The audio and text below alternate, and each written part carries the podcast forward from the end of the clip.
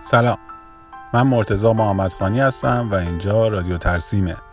رادیو ترسیم جاییه که توش در رابطه با کار بازسازی ساختمان و هزینه هاش صحبت می‌کنیم.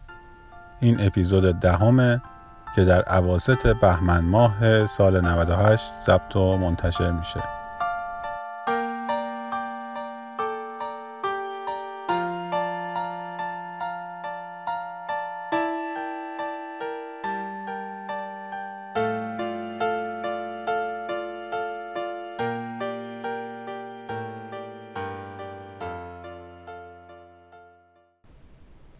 این اپیزود از رادیو ترسیم در واقع در ادامه اپیزود قبلی یعنی اپیزود نهمه.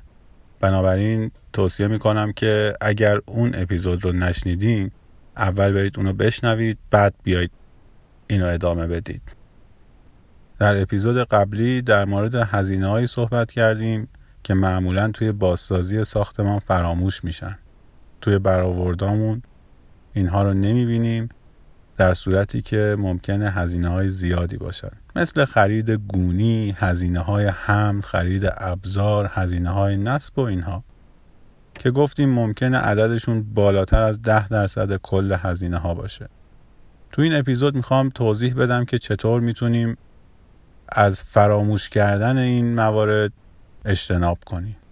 یا حداقل بگم من چه راهی دارم برای این کار. اگر که مناسب دونستید شما هم از این راه استفاده بکنید. برای اینکه بتونیم برآورد دقیقی از کار بازسازی ساختمان داشته باشیم مطمئنا بهترین راه اینه که تجربه کسب کنیم. و هر چقدر که ما تجربهمون بیشتر بشه قاعدتا اشتباهاتمون کمتر میشه. ولی خب به حال از روز اول که نمی‌تونیم تجربه داشته باشیم. پس بهتره که اولین پیش فاکتوری که برای کار بازسازی تهیه می‌کنیم با مشاوره و راهنمایی دوستانی باشه که در این زمینه بیشتر از ما تجربه دارن.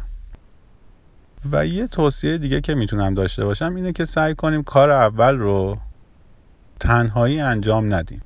یه کسی رو پیدا کنیم که یه مقدار از ما با تجربه تر باشه. مسلما کسی که خیلی از ما با تجربه تر باشه حاضر نمیشه بیاد برای ما کار بکنه.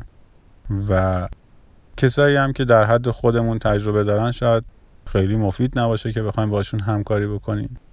اما کسایی که مقدار کمی از ما با تجربه تر هستن می‌تونن کیس های خوبی باشن برای اینکه ما کارمون رو به اونا پیشنهاد کنیم به شرط حضور خودمون. نگران هم نباشید. آدم تو کارهای اول فکر می‌کنه همین یه دونه است همین دوتاست ولی اگر که ما می‌خوایم این شغلمون باشه و می‌خوایم سالهای سال این کار رو انجام بدیم حالا دو سه تا پروژه رو با همکاری دیگران انجام بدیم و سهمی از درآمدش رو تقسیم بکنیم جای دوری نمیره.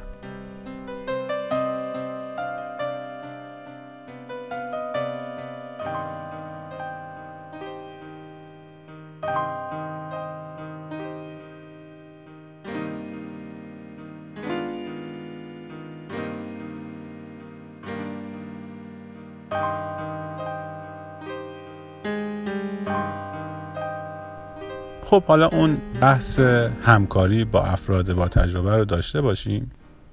ولی به صورت شخصی برای اینکه بتونیم تجربه خودمون رو شکل بدیم کاری که من انجام میدم اینه که سعی می‌کنم خودم رو توی اون محیط تصور بکنم و فرض کنم کار شروع شده و مراحل کار داره انجام میشه. الان اسقر و اکبر اومدن دارن اینجا رو تخریب می‌کنن. زیر پاشون چیه؟ دستشون چیه؟ نمی‌دونم با چی دارن تخریب می‌کنن.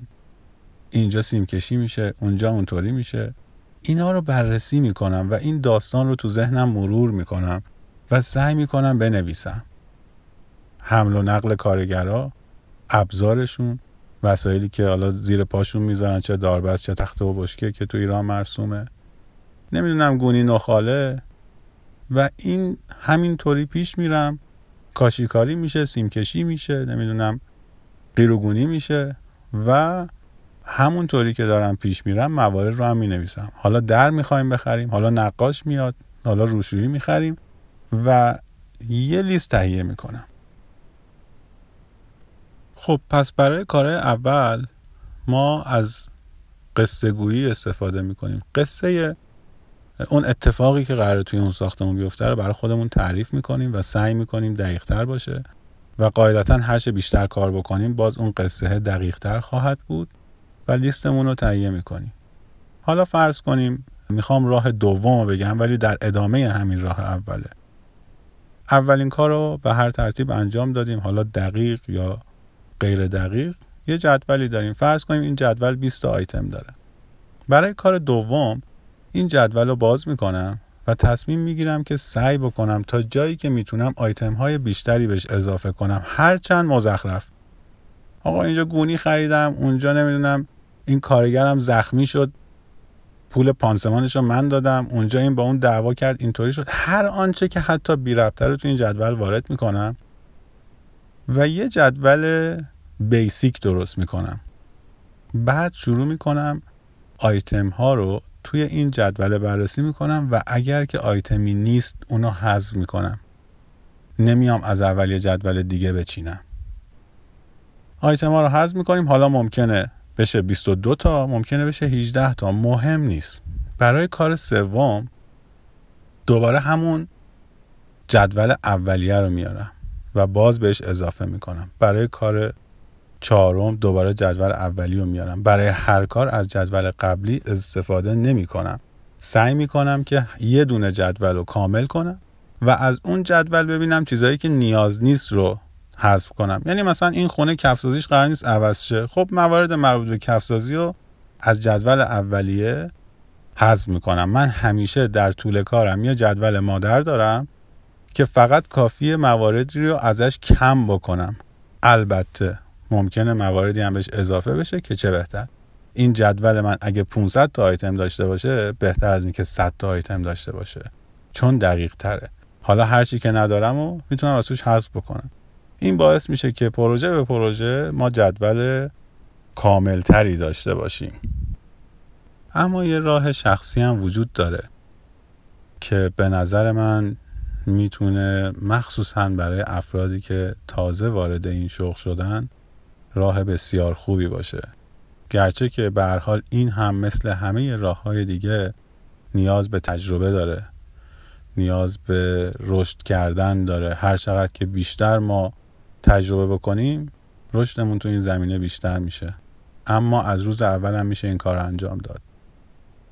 اون هم اینه که به جای اینکه بیایم پروسه آینده رو تصور بکنیم پروسه ای که داره میگذره رو یادداشت بکنیم. قصه ای که داره حالا اجرا میشه رو یادداشت بکنیم. یا دفترچه داشته باشیم. اگه اهل موبایلیم رو موبایلمون اگه اهل کامپیوتر و لپتاپ هستیم روی لپتاپمون. اگر دوست داریم بنویسیم توی دفترچه. می نویسیم امروز پروژه فلانجا رو شروع کردم دو تا کارگر اومدن. مثلا خودشون اومدن. ولی ابزار نداشتن. من رفتم براشون خریدم. این ابزارا به این طریق هم شدن به کارگاه. این ابزارا رو مثلا یه هفته استفاده کردن امروز روز هفتمه تیشه یکیشون شکست. خیلی با جزئیات زیاد. خیلی زیاد. هر آنچه که اتفاق میفته. حتی اگه دوتا کارگر با هم دعوا می‌کنن. جواد و نمی‌دونم اسقر با هم دعوا کردن. این زد تو سر اون. ایراد نداره بنویسید. جزئیات خیلی خیلی ریزی ممکنه به شما کمک بکنه که برآوردهای دقیق تری داشته باشی. چه از لحاظ زمانی و چه از لحاظ هزینه ای و برآوردهای بهتری برای مدیریت کردن کار داشته باشید شناخت بهتری روی پرسنل پیدا بکنید شناخت بیشتری روی کارفرما پیدا بکنید امروز این اتفاق افتاد من با کارفرمام دعوام شد. امروز سرزنش شدم.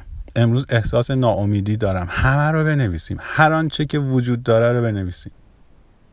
من یادم یه روزی توی یکی از کارگاه ها خب خودم حضور نداشتم. والا یه راننده ای اومده بود قرار بود یه جنسی بیاره. هماهنگ کرده بودیم. دوتا کارگرم سر ساختمون بودن.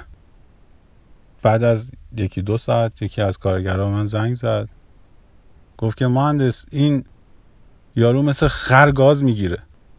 ببخشید حالا من الفاظ دارم استفاده می‌کنم می‌خوام خاطره رو بگم. خیلی برام عجیب بود. اولا دعوا شده بود من خیلی استرس گرفتم. ولی مهمتر از اون داشتم فکر می‌کردم که آقا تو شهر ما مردم مثل سگ همدیگه رو گاز می‌گیرن. چرا میگه مثل خرد همدیگه رو گاز گرفتن؟ وقتی که رسیدم اونجا دیدم که واقعا مثل سگ همدیگه رو گاز نگرفتن. به قول خودشون مثل خر همدیگه رو گاز گرفتن. یعنی زخمای بزرگ گاز گرفتگی که اینا رو همدیگه انداخته بودن. خب هنوز این خاطره تو ذهن منه و هنوز از اون روز به بعد توی کارگاهی که ما داریم هیچ وقت دعوای اتفاق نیفتاده. چون همسایه ها وحشت کرده بودن و کار بازسازی با کار ساخت فرق می‌کنه. همسایه توی ساختمون وجود داره. کوچه بازاریشو بخوام بگم زن و بچه مردم تو ساختمون هستن. و ما به این نتیجه رسیدیم که اخلاقیات حتی مهمتر از کیفیت کاره.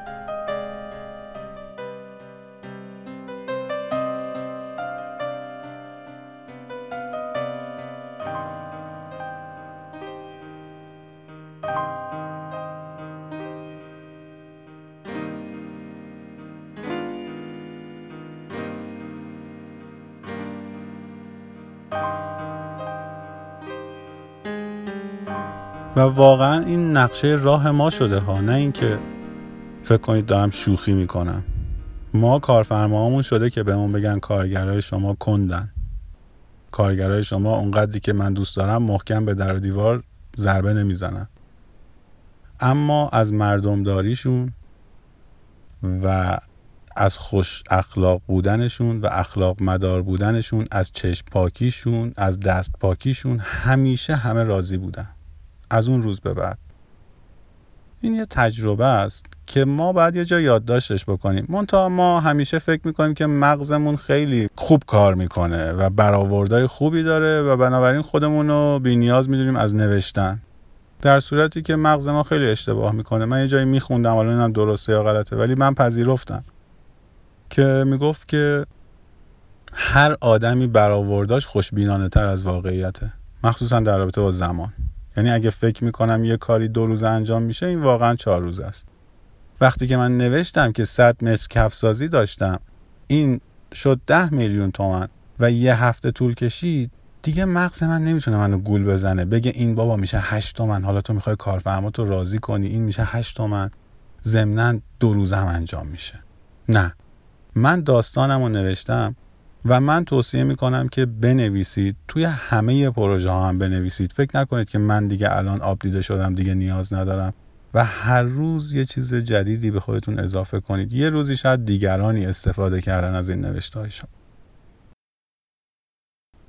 سرتون درد نیارم. از این ستا راه به نظر من میشه برای برآوردهای چه مالی چه زمانی استفاده کرد. اینا همدیگر تکمیل می‌کنن.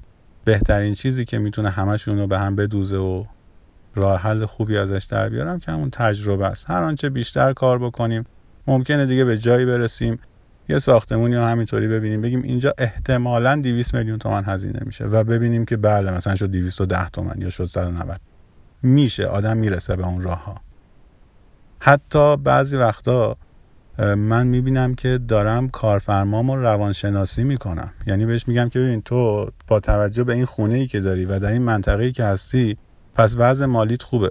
ولی من متوجه شدم که تو نمی‌دونی تو بازار چه چیزایی وجود داره. وقتی که بریم توی بازار تو تازه می‌خوای چیزایی رو بخری که الان اصلا تو ذهنت نیست. بنابراین از این چیزی که فکر می‌کنی اینقدر ممکنه بالاتر خرید کنی. کاری ندارم درسته یا غلطه. اینی که می‌خوام بگم اینا هم حتی برای یه فرد پیش میاد. من نمی‌خوام که طبق معمول از زمانی که در نظر گرفتیم تجاوز بکنم بنابراین بحثم رو کوتاه می‌کنم با اجازتون و بقیه بحث رو مکول می‌کنم به کامنت ها و بحثایی که توی اینستاگرام توی تلگرام توی یوتیوب با هم خواهیم داشت.